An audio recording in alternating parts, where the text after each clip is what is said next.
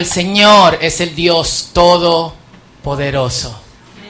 Él no se fatiga ni se cansa y en esta mañana que ustedes puedan experimentar cuán ancho, cuán amplio, cuán alto, cuán profundo es el amor de Dios. Amén. Oremos y vamos a recoger las ofrendas.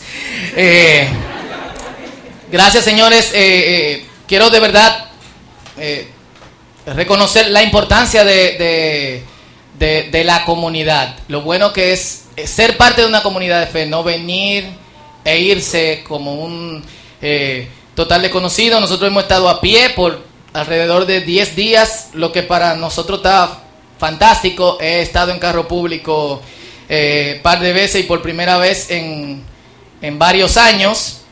Eh, pero tenemos hijos, diligencias que hacer y todo lo demás. Y muchos de ustedes, eh, gente como Wellman, como Katia allí, muchas veces me he encontrado. Eh, Hans nos han ayudado a llevar, Mariel, Alex también nos han ayudado a llevar y traer a, a, Benjamín a buscar vehículos hasta que encontremos. Así que ya ustedes saben, hermanos, sigan orando por la jipeta del pastor y él le dará una bola por ser un buen orador.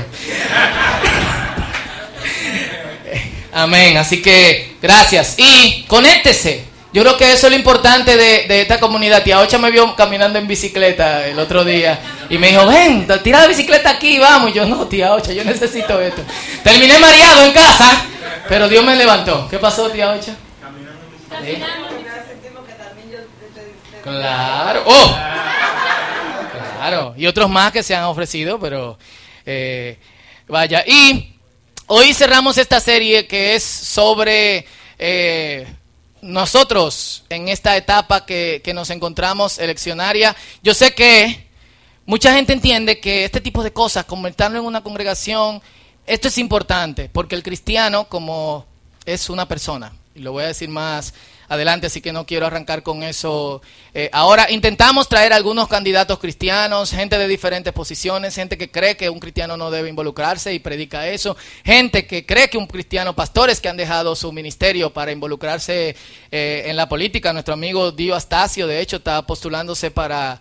Eh, alcalde de Santo Domingo Oeste, este, el, doctor Dunker que viene aquí también se está postulando para un puesto en San Pedro de, Macorís. Juan Santos, otro amigo pastor, también se está postulando, creo que para diputado del área de Sabana Perdida, Villamella, y son pastores. Entonces, eh, pero estamos en campaña porque hay almas que salvar eh, y no, no pudieron estar aquí. Así que quiero cerrar eh, eh, esta serie y dar algunos puntos que nosotros hemos destacado de... No está funcionando esto, si le puede dar una vez.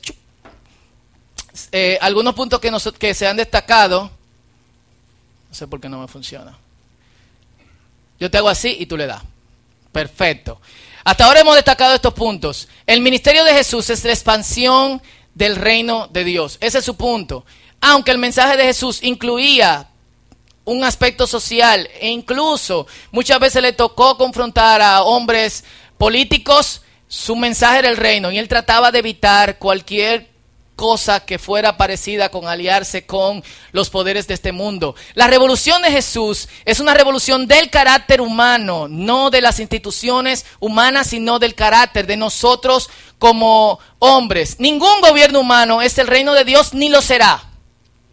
Y el trabajo de la iglesia es hacer discípulos. Eso es lo que nosotros hemos estado hablando hasta ahora. Y a decir verdad, yo siento que nosotros estamos insinuando, quizás se puede percibir así, y si se ha percibido así, discúlpenos, eh, que este gobierno eh, es malo y definitivamente no debemos de votar por este gobierno, o que de alguna forma le estamos indicando cómo votar.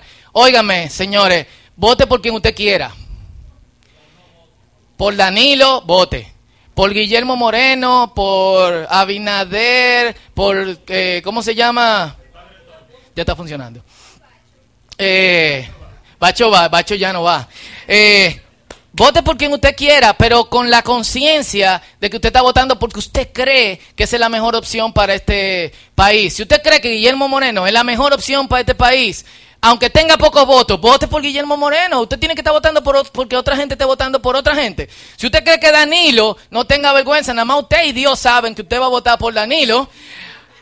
Eh, al menos que usted esté haciendo campaña en las redes sociales, pero hágalo. La cuestión es la conciencia política del cristiano. Esa es la cuestión que está en juego eh, aquí. Así que quiero cerrar la serie aclarando algunas eh, cosas, no solamente para el cristiano que vota, sino para el cristiano que entiende que hay que involucrarse políticamente.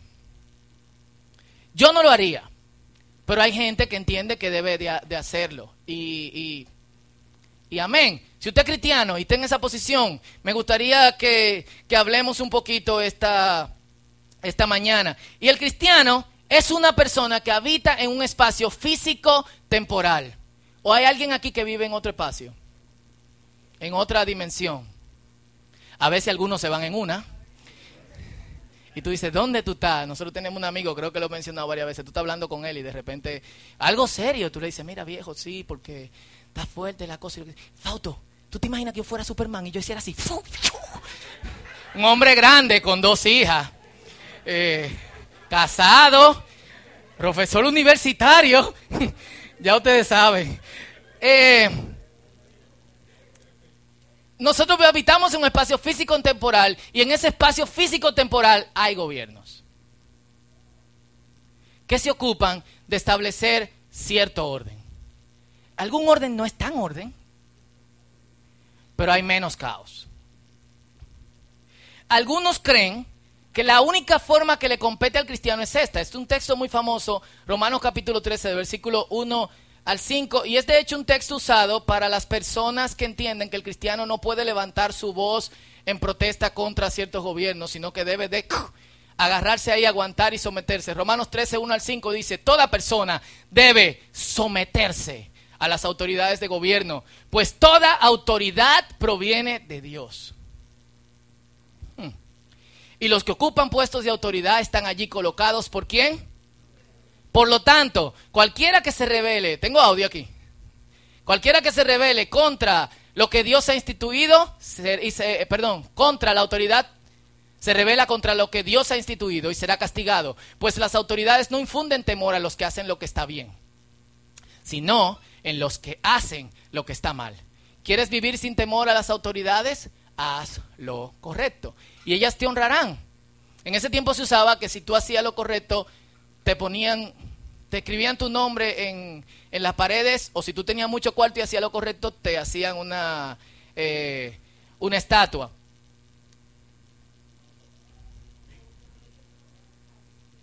Como poner tu nombre en una calle de la autoridad. Lo único que te rayaban por tu aparte. Eh, ahora que yo estaba en Turquía, caminé en una de esas, en Perge, eh, y había una señora que se llamaba Plangia, Plancia Máxima, que había donado dinero para la ciudad. Donde quiera que tú ibas, te encontraba el nombre eh, de la señora. Eh, estaban honrando. Las autoridades están al servicio de Dios para tu bien, pero si estás haciendo algo malo, por supuesto que deberías tener miedo, porque ellas tienen poder para castigarte. Están al servicio de Dios para cumplir el propósito específico de castigar a los que hacen lo malo. Por eso tienes que someterte a ellas, no solo para evitar el castigo, sino para mantener tu conciencia limpia. ¿Quién ha leído ese versículo antes? ¿Quiénes no? ¿Y si pasa esto? Yes, master.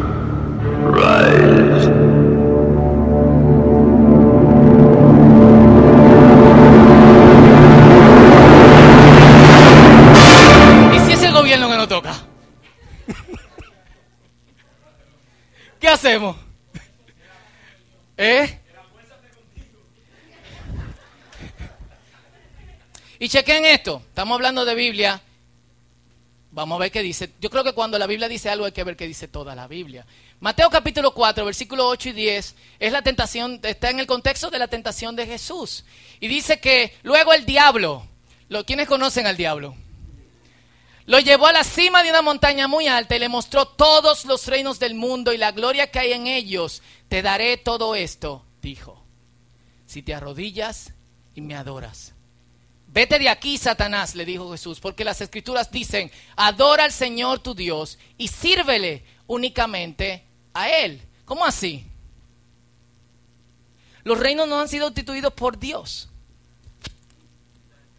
¿Qué hace el diablo dando autoridad sobre gobiernos? Creo que la tentación al que se enfrenta todo el que está en una situación de poder, de alguna u otra forma hacerlo a la manera de Dios, y vamos a hablar de eso, o todo esto yo te doy si participa en la corrupción.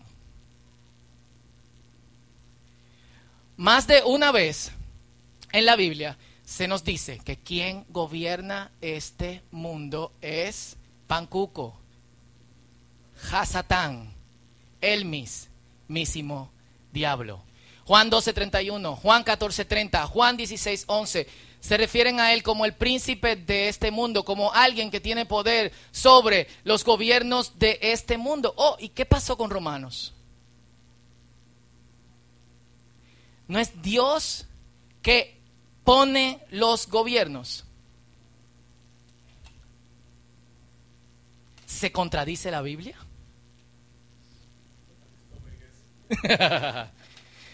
Después vemos un, documental de Discovery de una hora y al final nos dicen, no sabemos si la Biblia se contradice.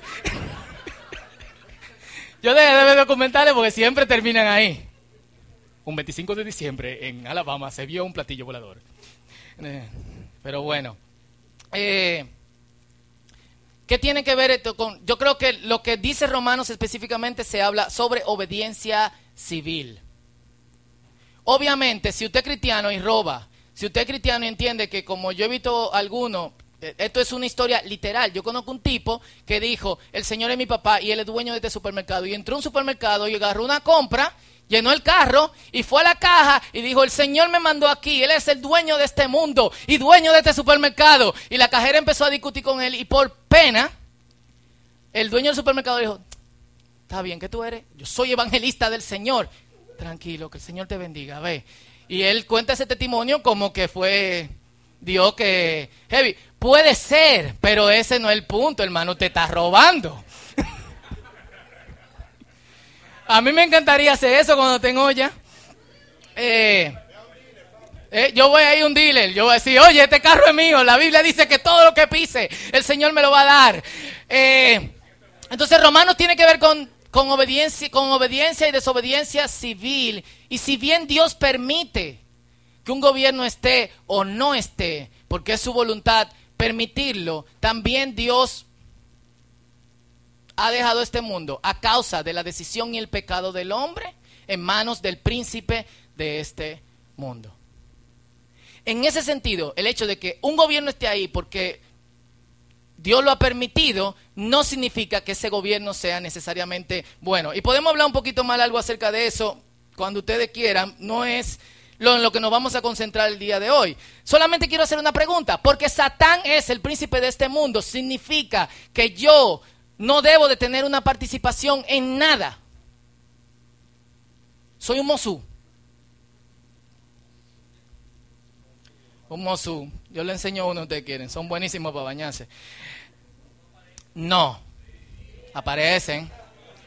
Lo venden, lo venden muy caro por internet. Dicen Lufa muy caro. Eh, no, de hecho. Hay, eh, el cristiano tiene participación y tiene participación de dos tipos. Tiene una participación pasiva y tiene una participación activa. El asunto es que ambos requieren la revolución de Jesús. Y si pueden escuchar el segundo mensaje en esta serie, ¿qué es la revolución de Jesús? Es una revolución del carácter humano. Pasiva como los primeros creyentes. Los primeros creyentes, muy pocos, al menos que ya hayan estado ahí, cuando el Señor los llamó, se involucraron en política. Pero todos, de alguna otra manera, participaron en la transformación del mundo. Y como usted es una persona que ocupa un espacio físico en, un, en una línea temporal, no está en otra, eh, dimensión, nuestro papel como creyente es contribuir con la sociedad para que sea un espacio mejor. Esta semana pusieron en las redes sociales del círculo una frase que dice, si tú no puedes ayudar a 100 personas, ayuda a una. Los judíos tienen otra frase que dice, el que salva un alma, salva el mundo. Entonces a veces eh, es abrumador, es abrumadora la necesidad que a nosotros nos rodea. Y muchos cristianos entienden que eh, su punto es orar y que si yo cuánto. Mire, muchas veces la respuesta más hipócrita es yo voy a orar por ti. Si tú tienes dos panes y una gente tiene hambre, ¿cómo tú lo mandas orando? Hey, yo oro por ti para que el Señor te supla ese pan. Yo nada más tengo dos, uno para hoy y uno para mañana. ¿Sabe cómo le llama Jesús a esa gente? Hipócrita. Entonces sí tenemos una participación pasiva y esa participación es de alguna otra forma social y es política. Tú estás haciendo lo que el gobierno debería de hacer. Por eso hay cristianos haciendo hospitales, por eso hay cristianos haciendo, por eso tenemos una escuela en Cotuí. En el momento en que esa escuela se puso en Cotuí, esos muchachitos no tenían cómo llegar a una escuela pública. No había una escuela pública en el barrio y la edad promedio para esos niños entrar al colegio era nueve años. Así que tú veías a los muchachos por ahí, Cinco años después, la edad promedio para entrar son cuatro años al colegio. Y muchos de esos niños que empezaron en el centro comunitario Plan Piloto están enseñando hoy a sus padres a leer, porque no sabían. ¿Qué hace la iglesia? Se cruza de brazos y dice, eso le toca a Danilo. Ay, qué pena que están prostituyendo niñas ahí en Boca Chica. El presidente debería hacer algo. Vamos a llamar al gobierno en la mañana. Hay un problema de droga en este barrio. El gobierno debería hacer algo, hay que llamar a la DNCD y también hay que ver cómo el gobierno pone algún centro para... No, la iglesia tiene una participación en esas cosas de manera pasiva, es decir, sin un cargo público. Pero es muy, muy activa. Pero también hay una manera que yo la voy a llamar la manera eh, activa. Puede ser que tú creas que tú te puedes involucrar en un cargo político o en alguna posición de influencia. En, eh, el caso bíblico tenemos uno de estos que era Daniel. En Daniel capítulo 6, y de hecho Daniel entró en un cargo público accidentalmente. Él tenía que hacerlo sí o sí. Era igual también que, que las personas que eran gobernantes en aquellos tiempos. Tú no tenías derecho a votar. Alguien llegaba y gobernaba. Y probablemente le sucedía a otra persona que llegaba, lo mataba y gobernaba por él.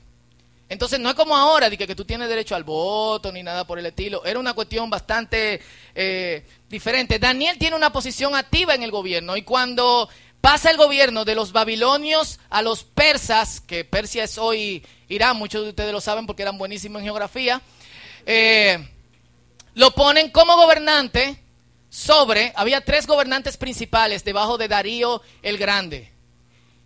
Y entre esos tres gobernantes gobernaban a otros eh, gobernadores más pequeños, eran 120 si no me equivoco. Daniel era uno de ellos y todos le tenían envidia a Daniel porque Daniel tenía otro estilo de vida, diferente al estilo de vida del imperio babilónico. Y una de las cosas que caracterizaba a Daniel, porque estaban buscando cómo nosotros vamos a agarrar a Daniel. Este tipo no cae en gancho de, corrupción. Te sobornamos, no acepta, no acepta soborno. Oye, te subimos de puesto si haces tal cosa, no acepta hacer tal cosa. Le llevamos mujeres, no coge mujeres, está casado con una sola esposa. Le llevamos chicharrón, él dice, soy judío, nada más como comida cocher. Celulares, por favor. Gracias. Y eh, dicen, ¿cómo vamos a agarrar a Daniel? Ah, Daniel hace algo cada día, tres veces. Y es que abre la ventana de su casa y ora hacia Jerusalén. En la mañana temprano, al mediodía y al atardecer. Y le dice, ah, lo vamos a agarrar por aquí.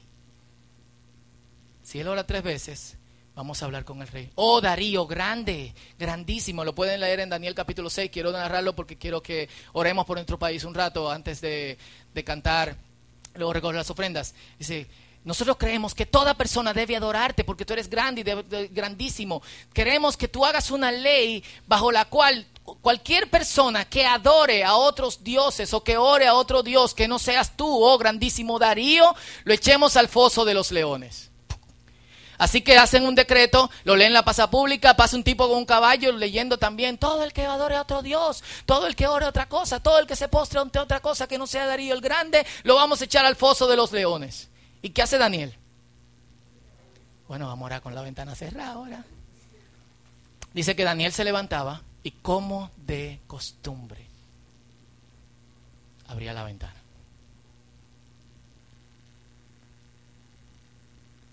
Y oraba tres veces. Y un paréntesis con esto. Cuando el cristiano cree que la obediencia y la desobediencia a los gobiernos del mundo o la obediencia a los gobiernos del mundo es opuesta a la obediencia a Dios. De hecho, Hechos capítulo 5, versículo 29 dice, es necesario obedecer a Dios antes que a los hombres, antes que a cualquier autoridad eh, humana, dice la versión que usamos aquí en el círculo. Eh, ¿Qué nos toca? La desobediencia. Pero ¿qué dice Romanos capítulo 13 que nos pasa cuando desobedecemos a las autoridades de este mundo? ¿Eh? Castigo. Entonces, mm, si a un gobierno está opuesto a Dios, ¿qué hacemos? Lo que tenemos que hacer para Dios. Pero sabemos que nos corresponde el castigo y ese castigo tenemos que asumirlo como es. ¿Y qué hace Daniel? Consciente de esto, abre su ventana y ¿qué pasa? Al pozo de los leones. Esta es una historia que se la contamos a los niños y usualmente no se predica en, en, eh, en, cultos, siempre se dice Daniel el pozo de los leones. Eh, pero dice que cuando Darío, que apreciaba mucho a, a, Daniel y que quiso librarlo, lo tiró al pozo de los leones, lo tapó, estaba ansioso. Así que el próximo día abre el pozo y Daniel está sentado acariciándole la melena a un león y diciéndole a la otra leona, ¿qué, ¿por qué no comes? Y dice Darío, hey Daniel, ¿qué pasó? ¿Cómo va eso? Estoy aquí con este león, ¿cómo que se llama? ah. Y Melanie, ven acá, Melanie. Ah, qué linda, Melanie. Ella no está comiendo, tiene que cuidarla bien. Ah, veo que el Dios que, tú sirves eh, te, ha, te ha librado. Yo cuento esta historia rápida y parece una historia súper infantil. Eh, y es de hecho una historia milagrosa porque cuando un cristiano está en posiciones de influencia, pase lo que pase con su vida, con su estatus, con su reputación, esa persona tiene que mantener la posición. Y nuestro problema con los cristianos que han estado en posición de influencia ha sido lo contrario. Full. De hecho, yo cada vez, se lo he dicho varias veces, cada vez que hago un negocio con un cristiano, me paniqueo. Esta semana yo andaba con Hans, viendo uno de los primeros carros, y lo vemos y no sé cuándo. Cuando entramos al dealer, lo primero que el tipo empieza, aleluya. Aleluya. Ah, era aleluya, aleluya, aleluya. Y yo, mm, me va a dar aquí, me va a engañar, me va a engañar. Santo es el Señor. Varón, Dios le bendiga, ¿cómo está? Y yo, me van a engañar. me van, me están tendiendo una trampa. Full. Mire, yo estoy viendo este vehículo. Perfecto, venga a verlo. Sí, todo bien, todo nítido, no sé cuánto. Mire, varón, aquí hacemos un estudio bíblico los martes en la noche. Venga, eh, estamos aquí a las siete y media, no sé cuánto. Y yo, me van a engañar. Me van a engañar. Déjame, déjame darle el beneficio de la duda. No, este hombre cristiano no me va a engañar, me va a vender una cosa bien, no sé cuánto. Efectivamente. Vamos a seguirle dando el beneficio de la duda, pero me iba a vender una cuestión muy, muy mal. Digamos que no lo sabía. Pero cuando yo veo cristianos así, a mí me pasa lo mismo que con este tigre en, en, esta película, con Jerry, cuando Jerry Maguire le estaba dando cotorra. Show me the money.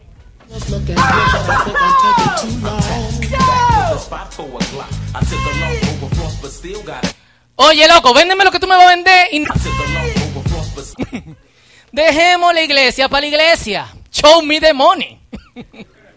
Estamos haciendo negocio, esto no es un culto. Porque para mí va a ser peor que tú me digas, oh, santo es el Señor, aleluya, sí, nosotros somos, y tú me des por aquí. Porque yo sé que muchas veces cuando te, tienen, que, tienen que reforzarlo con cuestiones externas es que hay un problema interno. No quiero jugarlo, quiero darle el beneficio de la duda, pero no tengo otra experiencia que no sea esa. lamentablemente. Y no sé a quién, a más le ha pasado. Yo prefiero no hacer negocio con cristianos o hacer negocio con cristianos que no me vengan con versículo bíblico. Y que me pinten la cosa como es. Soy drástico, es mi posición personal, pero heavy. Entonces, yo creo que un cristiano, si su anhelo es estar en una posición de influencia, pero primero deja que Jesús revolucione tu carácter. Trabaja por dentro, no venga con, con ideologías sin primero trabajar tu corazón, porque puedes ser tentado. Porque hay corrupción. Yo creo que los cristianos deben de estar en posiciones importantes y nosotros no hemos dejado quitar el terreno del diablo. Full. Pero también creo que antes de usted ocupar una posición importante, tiene que trabajar su corazón. Si usted no ha trabajado su corazón, que su participación sea pasiva. Y si usted entiende que Dios le ha llamado a eso, sea valiente. Porque se va a ver de frente al diablo. ¿Quién es el príncipe de este mundo? El diablo. Si tú no estás preparado para bregar con el diablo, deja eso. Y como dice también en,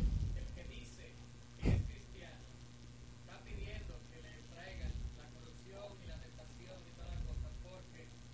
eh, es más importante que tú estés orando en, tu habitación, en lo callado, que el que esté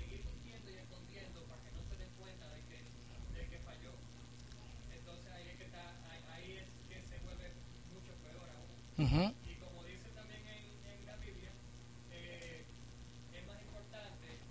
está, orando.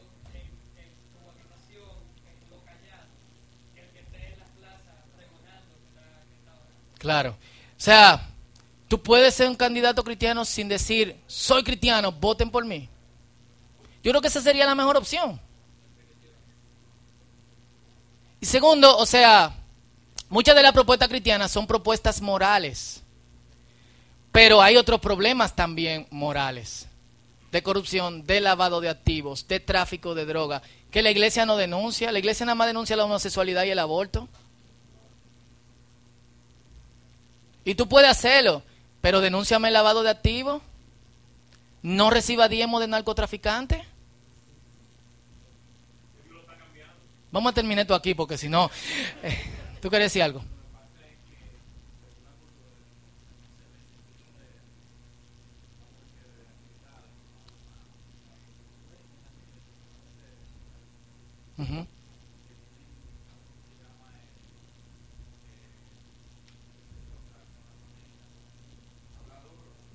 Yo, lo, yo lo digo ahora.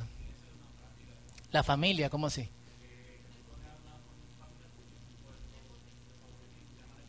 Nepotismo. Sí.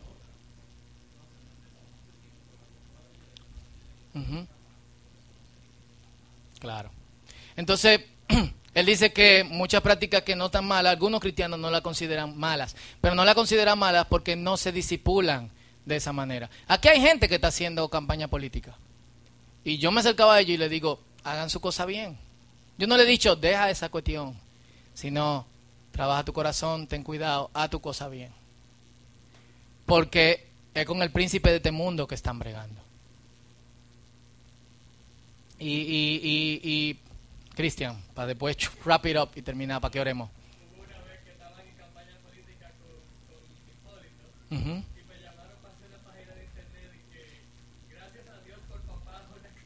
Ah, sí, gracias a Dios por papá Hipólito llamaron a Cristian. Cristian me llamó a mí, de hecho, y yo le dije, no, la gloria del Señor. Es importante que nosotros le demos la gloria eh, Adiós. Otro, bueno, puede contar testimonio y se va a saber quién es. Un cantante no cristiano nos dijo a nosotros que un cantante cristiano estaba grabando ese estudio para un político de este país. Eh, y la línea con el que el cantante cristiano salía era, todo se lo debo a él. Y el cantante no cristiano le dijo, ¿cómo así? Que se va a entender que todo tú se lo debes a Danilo. Y el tipo dijo, no, no, no, esa es mi marca.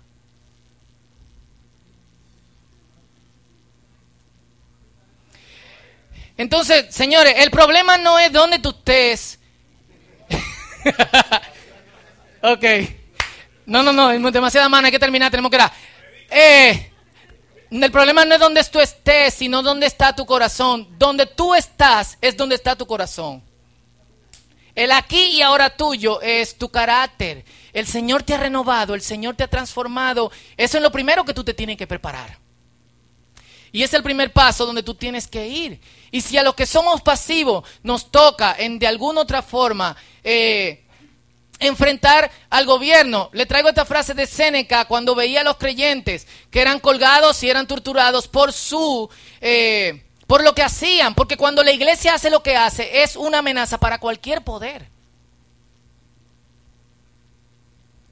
Cuando la iglesia hace lo que hace, si una iglesia incide en una comunidad, va a afectar narcos, va a afectar negocios que están vendiendo cosas mal, va a afectar corruptos. Y como la iglesia hacía lo que hacía, que no era solamente predicar el evangelio, la iglesia se preocupaba por el pobre.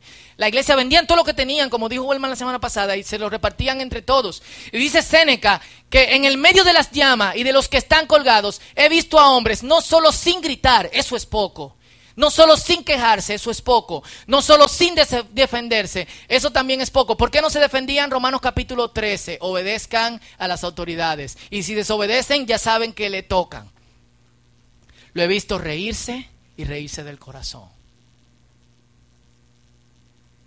Y no es que usted muera por hacer algo, es que si estamos haciendo algo pasivo que afecta a alguien o algo activo que afecta los poderes de este mundo, si estás involucrado en política y tu, tu cuestión es enfrentarte a la corrupción cara a cara, aunque eso afecte tu vida, aunque eso afecte tus recursos, aunque eso afecte tu reputación, cógelo como ministerio. Sabiendo que lo que haces glorifica a Dios. Finalmente, concluyendo, señores, sea lo que sea, la participación activa o pasiva, primero tenemos que trabajar en nuestro carácter. Eso es lo que el cristiano tiene que hacer. Si tú no trabajas en tu carácter, no te involucres en nada hasta que tú termines eso. Antes de que Dios haga algo a través de ti, tiene que hacerlo contigo. Hacer el bien, Tito capítulo 3, versículo 1 y versículo 2, dice, hagan el bien y en relación al, al espacio social y político donde viven, es que lo dice. No contribuyan con el desorden. Primera de Pedro 2, 15 y 16. Hermano creyente, no se robe el semáforo. Y después se queje de los tapones. Eso es una, es una decisión política. No acepte soborno. No coja botella. No le dé cuarto a los policías. Vaya a la cárcel. Y tuitee Fui a la cárcel porque no, no, no cogieron... Todos mis documentos estaban en orden y no aceptaron soborno. Selfie. Este, este, el Hammer, un tigre de capotillo, le estoy predicando, oren por él. ¡Ay, me quitaron el celular! y cuatro, orar por los gobernantes. Esto es algo que nos toca y es una de las posiciones activas que la iglesia debe tomar en todo esto. Primera de Timoteo capítulo 2, versículo 1 a 4 dice, en primer lugar, te ruego que ores por todos los seres humanos. Pídele a Dios que los ayude. Esto no significa que tú vas a una lista de los 8 millones de personas que viven en el mundo. No vas a terminar nunca. Sino que ores por toda la humanidad para que Dios los ayude. Intercede en su favor. ¿Quiénes oran por todo el mundo? No, ok. Da gracias por ello. Ora de ese modo también por los reyes, por todos los que están en autoridad. La Reina Valera dice, por los que están en posición de inminencia.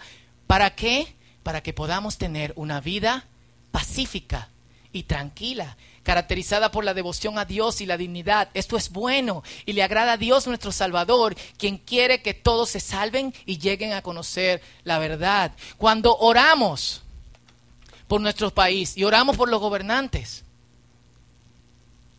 si la Biblia nos manda a orar por ellos, es porque cuando nosotros oramos pasa algo en ellos. ¿Cuánto lo creen?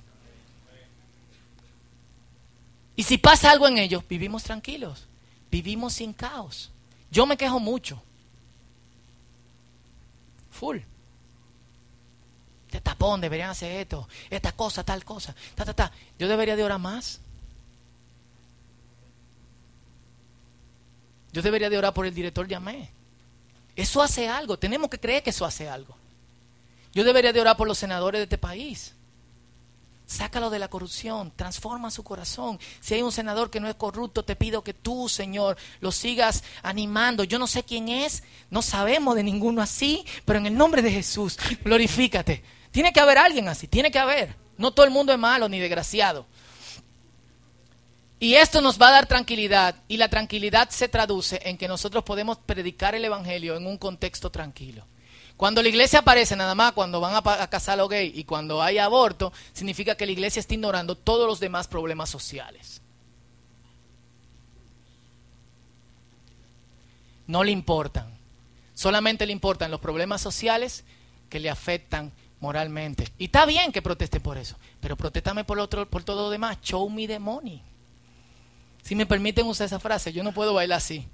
Se gana un ocar. Oremos.